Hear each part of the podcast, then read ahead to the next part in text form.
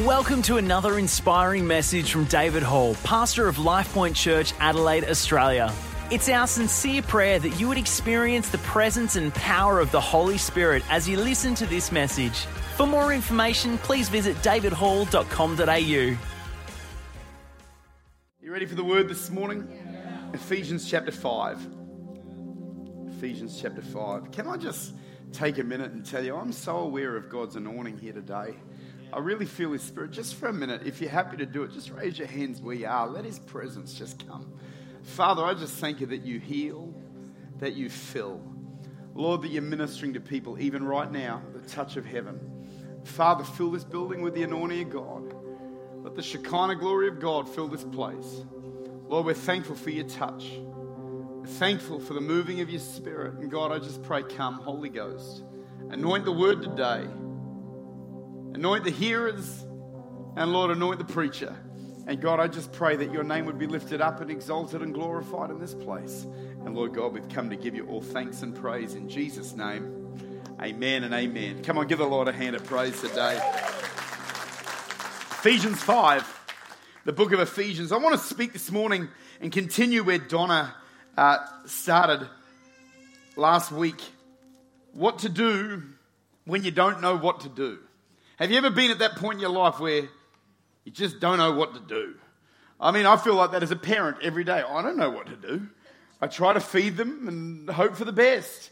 But I can tell you something, there's times where, in real terms, we're going to face challenges where we don't know what to do, where our finances are so tight that, that we don't know how we're going to make it, where our marriage is tough, where our kids are not as you'd hope they'd be, or just calamities coming, and it seems like all the problems just keep getting into our world all at once. What do we do when we don't know what to do?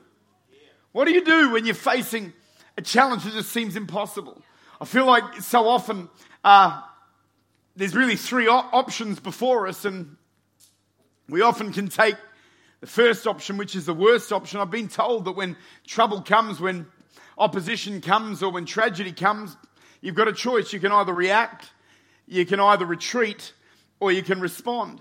And I feel like it's so easy, easy for us to react to it and just fly off the handle or, or, do something crazy, or, or we can retreat and just say, well, that's it. I'm, I'm burying my head in the sand. I'm walking away, and, and that's what I'm going to do. Or, or we can say, actually, we get, we're going to respond to this and we're going to make it, we're going, to, we're to have a victory. Even though it seems like the enemy's against us, we're going to have, we're going to have a victory. And I'm, I guess this message is not really a message to preach to people who are going through specific times of total crisis. Sometimes there's a crisis that happens, and I'm, I'm talking about the pressures of life.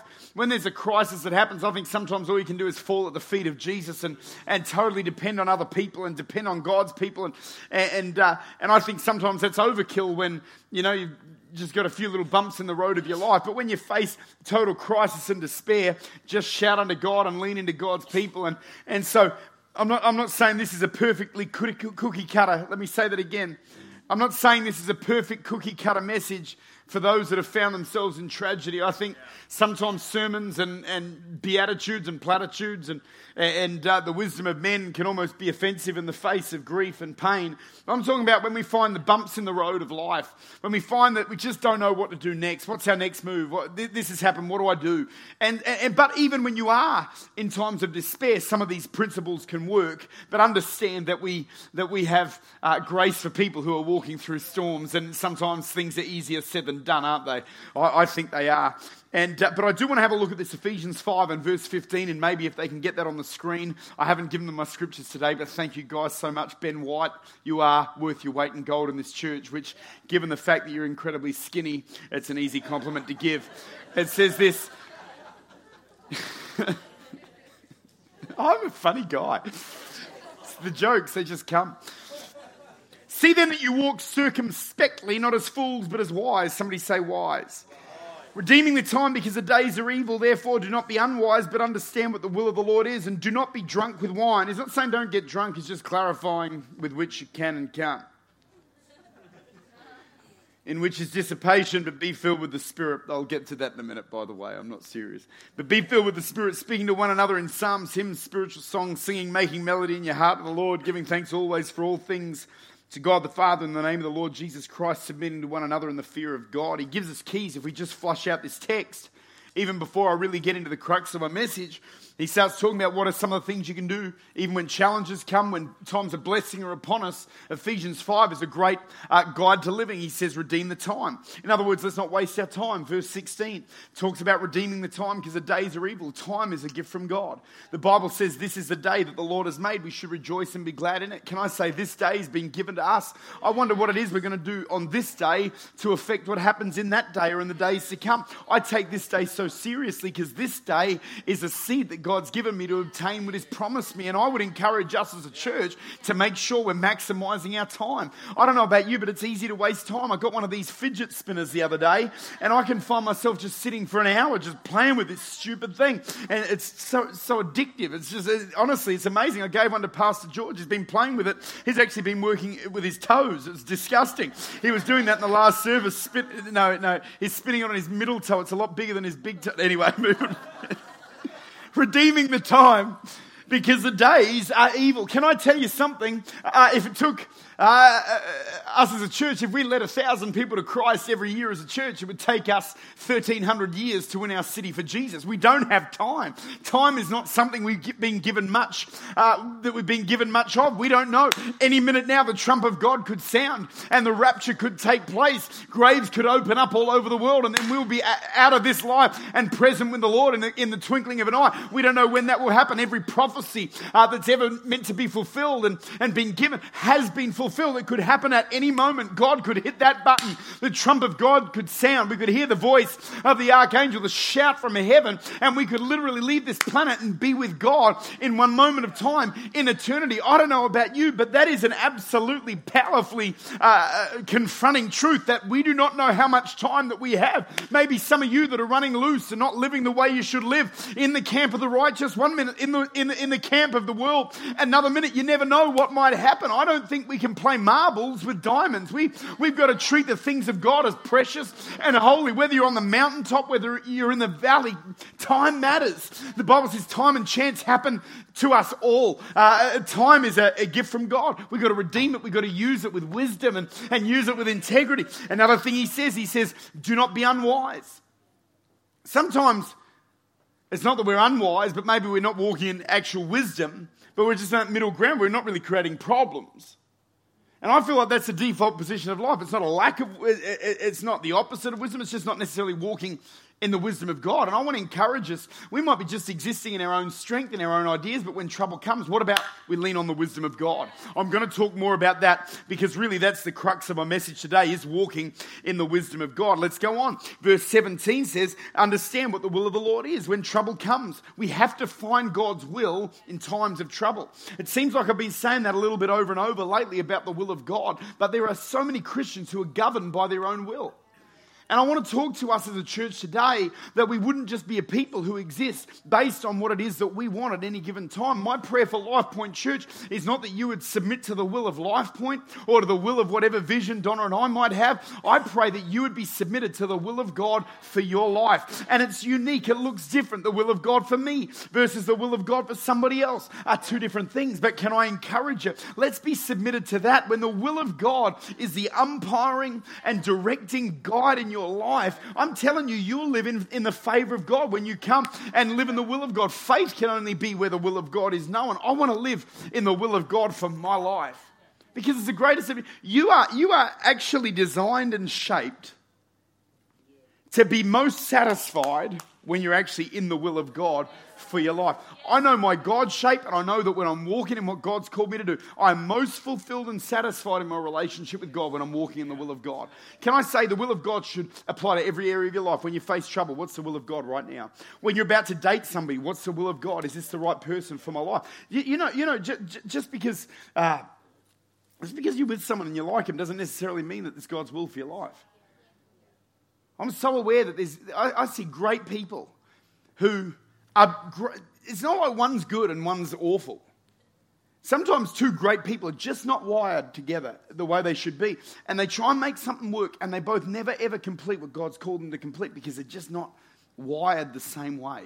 I thank God that uh, I'm married to, to Donna and, and that I'm married to somebody. When we got married, we were dating, we're a normal couple. We had the same battles. We, we, we couldn't always get our act together get married as quickly as we probably should have, all of those things. But at the end of the day, we never set into our marriage to just be a couple that would just get a little bit of property in the northeastern suburbs, live in the mortgage belt, and just have a happy life. When we got married, we had an absolute desire in our heart to touch the world with the gospel of Jesus Christ. And so Donna and I, we're, we're on the same page. It's never been a battle. She's released me to so much more than, than uh, you know, she even should. She carries a massive load, more than she even probably should. But she's done that in the, with, a heart that we've got a world to win for Jesus. And if we're going to redeem the time, it costs. It comes at a cost. And I don't mean it should cost my children or cost my family, but there are sacrifices that we in unity make together because we believe God's called us to make a difference. And I want to encourage you, whatever sphere of life you're in, make sure it's submitted to the will and the purpose of God. I promise you, you say, Well, I'm not happy in life. Get in God's will, you'll be happy.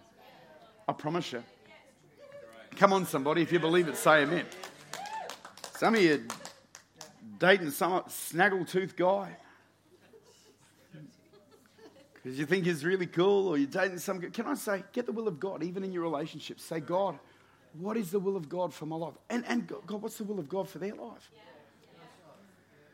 Another thing, when it, the Bible says in, in uh, to find God's will, you find God's will through His Word. There's 575,000 words given in this script in, in this book that will tell you how to live. And so you can find God's will in the Word, and you can also find God's will in prayer. It says in the book of John 8 47, but he who is of God hears the words of God.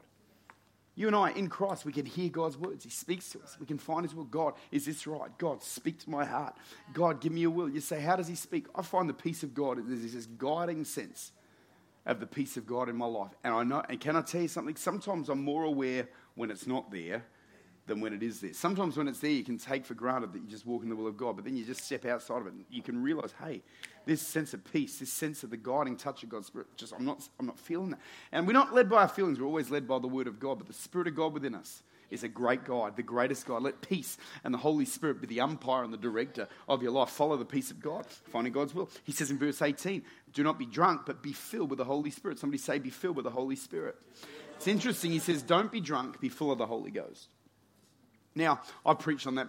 This passage, probably a passage I've been, the last two years, I've preached on more than any other passage I've been preaching really all over the world. But I, it's, not, it's not my intention to preach a real Holy Spirit focused message. I want, to, I want to look at this though. Why, why, why is he saying be filled with the Spirit? He's saying don't be drunk with wine, be filled with the Holy Ghost. In other words, don't let the, uh, don't let the things of this world be the influencing factor, be influenced by the Spirit. See, when we face, when we face our storms, Every voice that the enemy can get in your ear, whether it's through television, whether it's through the internet, whether it's through advertising, whether it's through well meaning people, whatever it is, the enemy will try to derail your destiny in times of uncertainty. And I can tell you right now, I've made a decision that in times of uncertainty, I'm going to keep my eyes on Jesus because it's so easy to get knocked off course. And I want to be connected. I want to be absolutely certain of God's will for my life. I never want it to be shaken. I, ne- I never, I never want it to be uh, even lost. I know what God's called me to do. So when the enemy comes in like a flood, I know how to stand because I've got the will of God in my life. But now I've got the power of the Holy Spirit rather than some outside thing trying to influence me. And, and let, let's, while we're on it, don't be drunk. Don't lean on the things of this world. Don't lean on substance. Christians get, I mean, we can lean on so many things, silly people that just corrupt our, our, our, our, integrity or, or things like that. Whether it's alcohol itself, whether it's some kind of substance, some kind of vice. The only vice that you and I should have is the Holy Ghost and, and the presence of God. Lean on Him when trouble comes and He'll, he'll see you through because He's, he's good. Do you believe that in the 11 o'clock? This is my introduction. He said, he, said, he, said, he says this. He goes on to say, speaking to one another in psalms, hymns, and spiritual songs. Be in corporate worship. In other words, be in church. When trouble comes, let, let, listen, please listen to your beloved pastor here today. Do not isolate yourself in difficult times. Let me say it again. Do not isolate yourself in difficult times. I'll tell you why I say that because the Bible says lions perish for lack of prey. What does that mean? It means a lion will go starving because he's got no prey. And the scripture, when it's given, is talking about uh, maybe a herd of zebra or a zebra or a herd of deer, whatever. There can be an animal that is no match for the great king of the jungle. But when you, when you have that, that, that uh, animal in its pack, in its group, knitted together, the lions will come and go, there's no, there's no food for me because the lion always looks for the isolated animal. The Bible, said, the Bible, the Bible talks about the devil who walks around roaring like a lion, seeking who he may devour. And you know, the funny thing is, Christians, when we get offended, too often the first response that we make, eh, it's not a response, it's a reaction. We just pull away from church, we pull away from God's people. And, and how is that going to be a God? See, when I come to church, what I find happens is it's like a little compass. I come into the presence of God, and the touch of God's there. Maybe an attitude just shifts right back to, to north where it should be. Maybe, maybe just uh, my heart dr- drifting into something that may not be right or, or, or something that may not be godly. And I'm saying mine, I'm saying ours together, and God just brings it back to true north where we should be. Maybe it's an attitude. Maybe it's a, a feeling of the heart. Or maybe it's something the enemy's just put a little seed in there to bring a division in our home or in our marriage or in our family. You come into the presence of God, and, and God just dials us back to where we should be. Can I encourage you as a church when you get yourself offended, when you get yourself hurt, and all of those things? Can I ask you to do one thing? Be offended, be hurt, be mad, write silly things on Facebook. Go for it. But don't stop coming to church because when we get together, the Bible says this should be an atmosphere where every joint supplies. In other words, when I get around Rachel, there's something about me that pours life into her. There's something about her that pours life into me. And when she talks to them and them to her and you to him and him to them and da da da da da, all of us together, we lift one another up. I got into church this morning and Chelsea was in the first service. She's just lost her mum and she's just lost her grandmother in the space of about two weeks. She walks over to me and she goes, Oh, welcome home. I'm so glad to see you. And she, oh, just felt like a million bucks. And then it took me about two seconds to realize I shouldn't be the one feeling like a million bucks here. I should be making her feel like a million bucks. But can I say, that's the kind of spirit that I want in this church is people that just get around one another and say, hey, it's good to see you. Hey, I love you. Excuse me. Hey, I'm giving up smoking. So easy to just pull back and walk away from the call of God. The Bible says in Hebrews chapter 10, what does it say? Do not forsake, verse 25, the assembling together of the saints, which is the habit of some. You know, we were in a staff meeting recently, and, and Ari gave me a, stat and was just telling us that, and, and we're actually one of the, we're actually quite strong. This is a good statistic, apparently. You know, our church, on average, our attendance, so you look around the building's full, the nine o'clock service, pretty full as well. Uh, you know that only 56% of our church turn up on any given Sunday. So on every, any given Sunday, 44% of our church aren't here. Now I understand there's legitimate reasons. I'm not trying to bring condemnation on people, but the truth is, I want to encourage us. Let's, let's be committed uh, to, to getting here. Why? Why? Because, you know, some of you, you've been in church for so long. I could probably talk to Pastor Wendy Feebig, Pastor Keith Feebig, and say to you guys, I'm glad you're here and all of this. But the truth is, they've been to so much church in their life. If they never attended church again, there's probably not a great deal. They'll deny this, but there's probably not a great deal they're going to learn each and every Sunday because they've been doing it for years and for years. But I don't believe they come to church really because of what they need. I really believe they're in a season in their life where they come because they want to sow into other people. And you might say, oh, I'm churched out. No, you're just ready to get into leadership now. You're, you're ready to serve. You're ready to run a home group. You're ready to invest in people. You're ready to get in connect groups happening. You're ready to build. And, and maybe some of you, you go, oh, I'm, I'm isolating myself. I'm back. Quit isolating yourself. Some people think going to church is sitting at home watching Kenneth Copeland, Joyce Meyer, Benny Hinn. I would watch all of them. I'd encourage you to watch those people. I'd encourage you to give to those people. But I'll tell you, they're not your pastors. They're not going to visit you in hospital when you're facing surgery. They're not going to come around and dedicate your kids. They're not going to do your wedding for you. They're, they're, they're great. They're a gift to the body of Christ, but nothing beats the local church. And can I say, when you face calamity, come on, somebody. When you, when you face calamity, get in the house of God. Because it'll just adjust and get you back to true north. I find when I come here, I see God's blessing poured into my life. Verse 20 says this He says,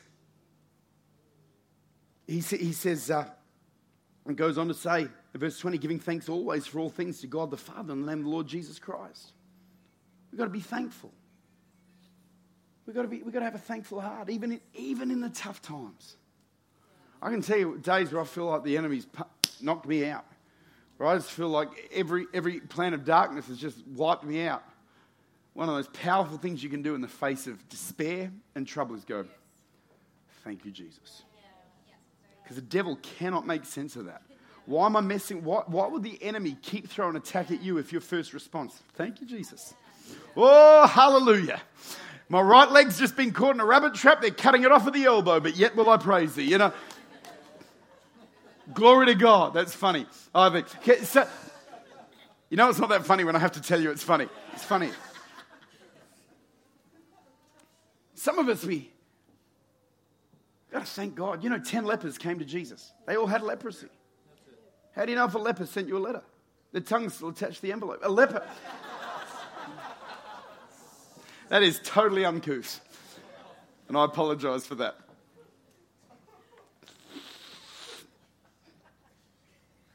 I got to regain my thoughts. I forgot what I saw. a leper. Ten lepers go to Jesus. The Bible says they all had leprosy. The Bible, the Bible says he healed them all. And uh, they healed them all, but one of them turned around and said, Thank you, Jesus. And the Bible, what the Bible say? The Bible says he was made whole. Everything that leprosy had taken from him, God gave back. These guys were healed, but they still lived with the ramifications of leprosy. One guy had a total creative miracle where maybe where an extremity had gone, God gave it back. The word whole means physically whole, complete. So, so that's, that's what that means. And don't understand, some people try to go, oh, that's not what I mean.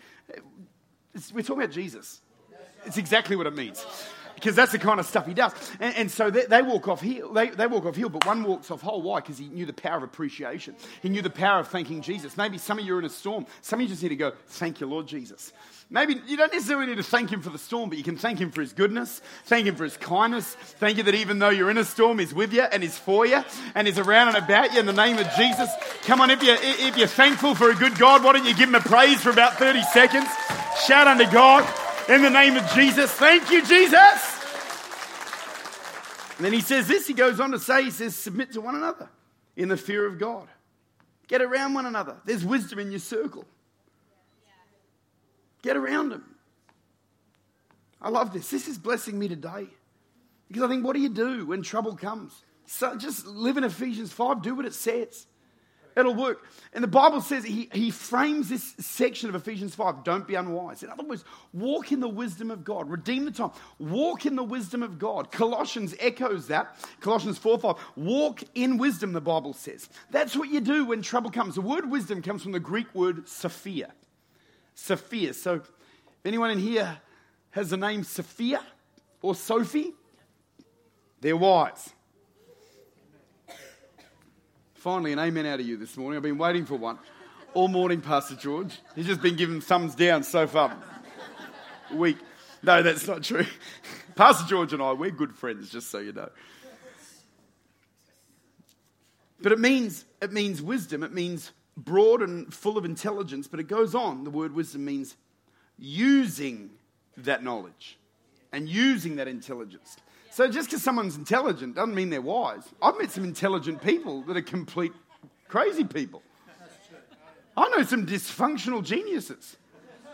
I know some people that, I mean, they, they, never, they never got a degree. They, they weren't the sharpest knife in the drawer, but everything they do is full of wisdom and, and just full of poise. Why? Because the, the, the, the, the idea of wisdom is to take knowledge and use it. Biblical wisdom is, is simply this apply God's word in your life if you want to live a blessed life, let me make it easy. Read this and do what it says. That's the wisdom of God. I know it seems crazy. Do what it says. Some of us, we do everything but what the Bible says. I watch people just, they get, they, somebody gives them a hard time. What do they do? They go and curse everybody, speak bad things about people. They carry on like an idiot and can't work out why the problem's getting worse. Because here's the word a gentle answer turns away wrath. Do that, wisdom. There's wisdom. I mean, just if we live by Proverbs and Ecclesiastes, we would walk in, in blessing. I can tell you the Word of God applied works. Years ago, there was a pastor called Andy Kabbalah. He's still around today, doing a great job. He used to run this conference in New Zealand called Get Smart, thousands and thousands of people. And, uh, and one time, Andy was preaching in our church years ago. The church wouldn't have had 100 people in it. And he came and did like a three day crusade. And Don and I, we were going out at the time. And, and we just had this idea that was from the Lord. We, we're going to bless him and buy him a watch. And so we bought him this watch. And it was a nice watch. It was a Tag Heuer watch or Tag Hoyer, however you want to say. The nice watch. And in those days, that watch, watch ran about a thousand bucks, but we felt God speak to us to do it. I know some people get offended with that, but when you live by faith, you can start believing God for stuff, you know? And so, so we bought this watch for him. We paid 500 bucks each, you know? And so we bought him this watch because God told us to buy this watch. Now, the Bible says a man's gift makes way for him. And we didn't even apply this scripture, but that's what the Bible says. So we give him this watch. And the biggest meeting that I'd ever really done, traveling and the most significant thing, I used to do Royal Rangers camps.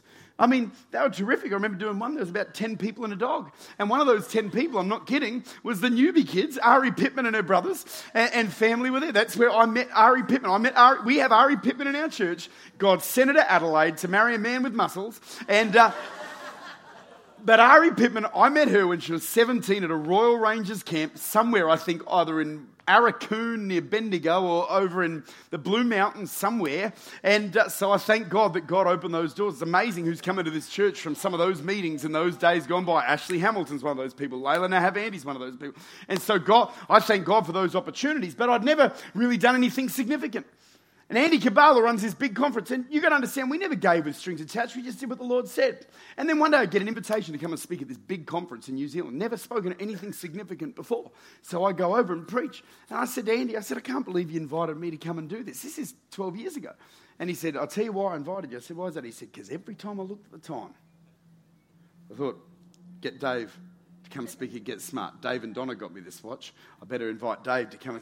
And, and he said, can I say, a gift that I gave him made room. That's the wisdom of God. Some of us, we try to position, we try to manipulate, we try, some of us, we should just bless our way into favor, sow our way into favor. Man, I get preaching about that all week because I can tell you there is blessing attached to your seed and your giving. You say, David, are you a prosperity preacher? You bet I'm a prosperity preacher because the Bible says God delights in the prosperity of his servant. And I won't let some people that may have perverted a message of prosperity stop me from believing in biblical prosperity. I believe what a man sows, that, that, that man also reaps. How can you not believe in prosperity when he says in John's epistle, I pray that your soul, that you be in prosperity even as your soul prospers, as your body prospers, that you be in health and all those things, and that you would prosper in that same manner. Luke 6:38, given it'll come back to you, pressed down, shaken together, running over. That tells me if I give with one measure, God will give according to his measure. And I'm telling you, how can you deny what the Bible says? A man that, that which a man sows, that will he also reap. I believe in giving. You say, Do you believe in giving to get? I'm not going to say that, but I do believe there's times where when there's drought and famine and challenge, you can give your way out of stuff and see heaven open by your offering. But anyway, let's move along because people get mad at me for preaching that stuff. But let's, let's have a look at this for one minute. The Bible says in Proverbs 4, get wisdom. Verse 5, get understanding, forget it not, neither decline from the words of my mouth. Forsake her not. She shall preserve thee. Love her. She shall keep thee. Wisdom is the principal thing. Therefore, get wisdom. And with all thy getting, get understanding. Proverbs 16 16. How much better it is to get wisdom than gold and to get understanding rather than to be chosen than silver. True wisdom comes from three places. You know, it's funny, I was thinking this this morning. One of my first sermon series at the age of 22 was on wisdom. And people, I remember some people going, You really feel like that's what you want to preach on? I think part two was actually having wisdom in your marriage. Now, 15 years on, I feel less qualified than I did at 22.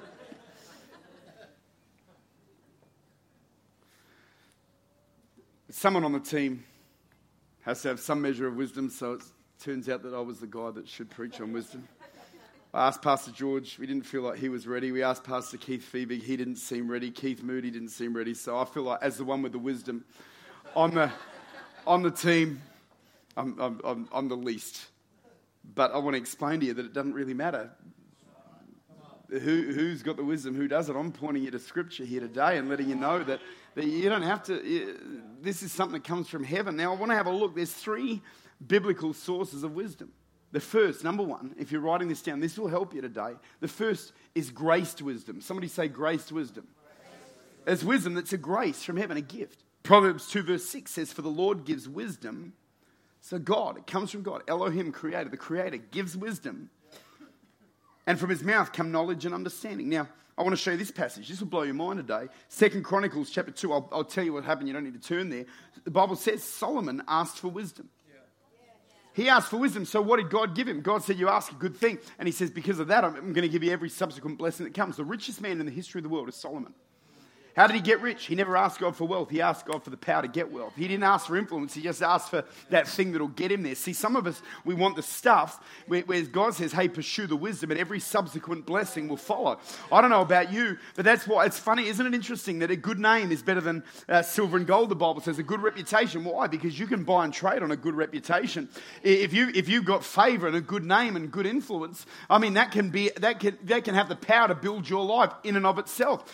I think of names like Benny Hinn. If Benny Hinn comes into this room because of his name, he's going to pack the building to the doors. Why? Because there's reputation, there's, there, there's influence. And I could say Billy Graham, you could say Reinhard Bonnke, you could say Joyce Meyer. Why? Because they have a name. I mean, they're, they're, Justin Bieber goes to a stadium, he'll pack the stadium out. Why? Because he has a name. His name, he could go bankrupt tomorrow and within two weeks be a multimillionaire again, not because of money, but because of reputation. There's wisdom does the same thing. You might not have something in your hand, but if you have the wisdom of God, it is only a matter of time until that attracts a blessing and the favor of God. So if you don't have wisdom, ask God, and every subsequent blessing will flow. Solomon wrote the great book of Ecclesiastes and Proverbs. Why? Because he added a supernatural impartation of the wisdom of God. And I don't know about you, but I am simple enough to believe that if Solomon could ask God for wisdom, so can Dave Hall. God, I need wisdom. I need the wisdom of God. I'm dealing with this, this, and this. Spirit of God, I need your wisdom. God, give me a grace. Put a grace of the wisdom of heaven on my life. A grace. The gifts of the Spirit. The word gift comes from the word charis, which means graces. The gifts of the Spirit are the graces of the Spirit. So your grace, you can be graced with supernatural wisdom. If you believe that, can you say amen?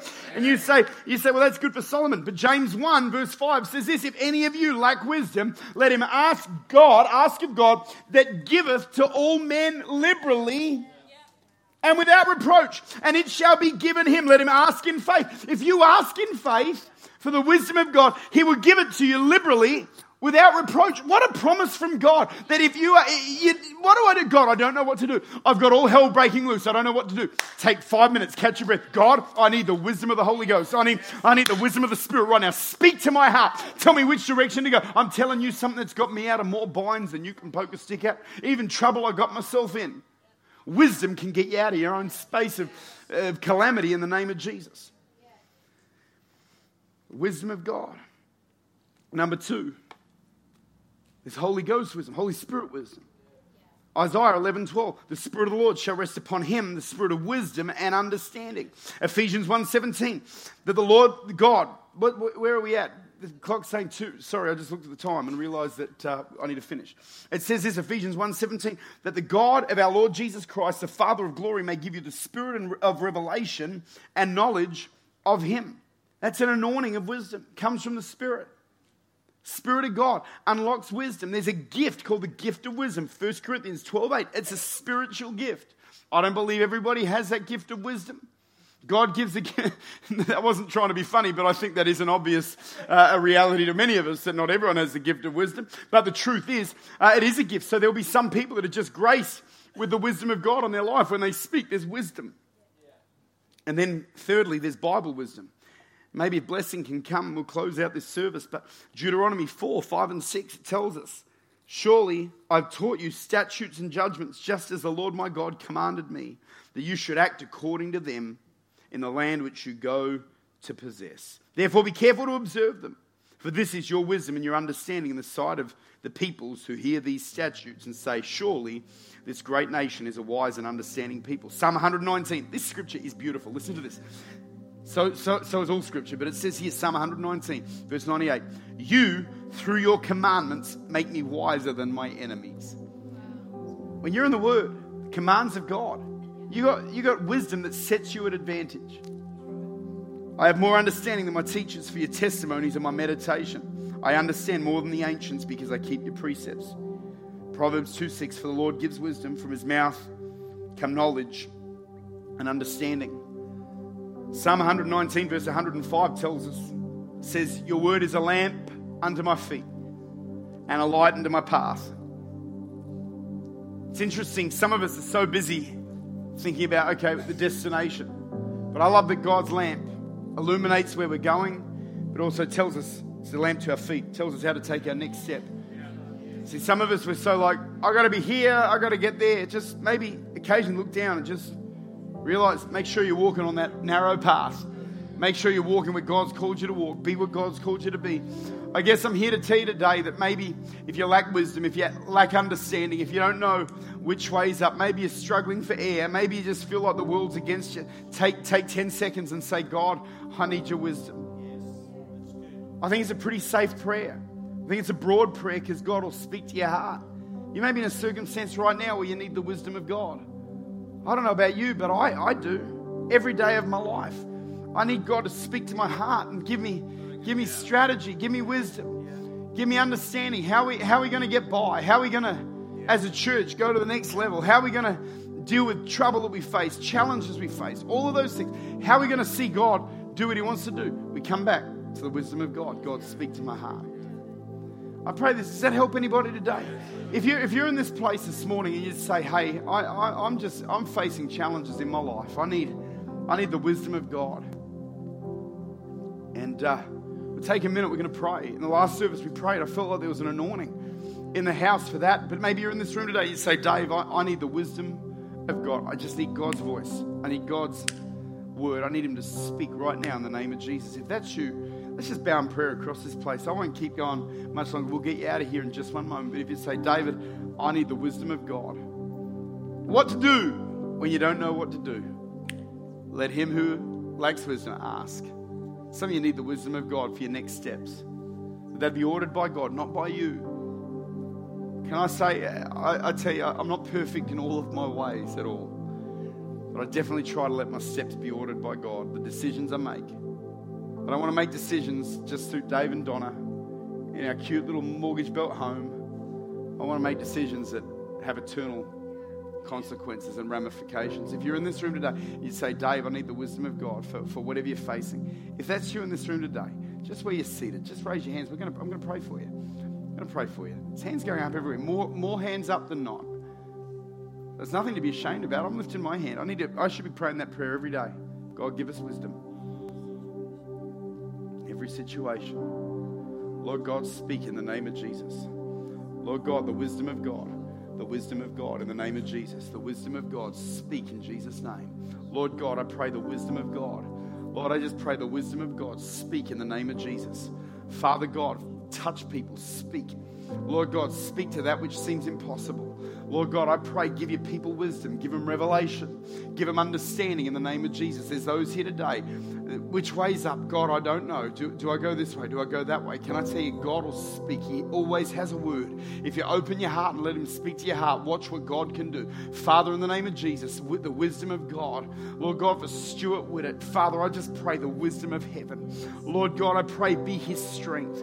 Lord, I just speak provision over His home. God, I speak blessing. Lord God, everything that the enemy's done, God, I pray that you reverse it in the name of Jesus. Lord God, blessed coming in, blessed going out. Father, I thank you that you've called him Stuart. I believe with all of my heart to speak this over your life. Your best days lie ahead of you. Your greatest days of joy and blessing lie ahead of you.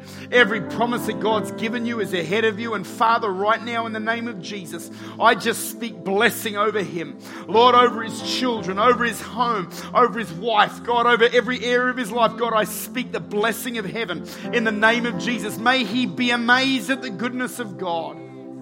And Father, I thank you for it right now in the name of Jesus. Church, can we give Jesus a shout of praise here today? Come on, let's make some noise in the house of God. Hallelujah! Come on, somebody. Man, I'm getting happy today. Praise God. Well, God is so good, hey? Thanks for listening to this message. We hope it was an encouragement to you. If you'd like to know more about David and Donna, please visit our website, davidhall.com.au.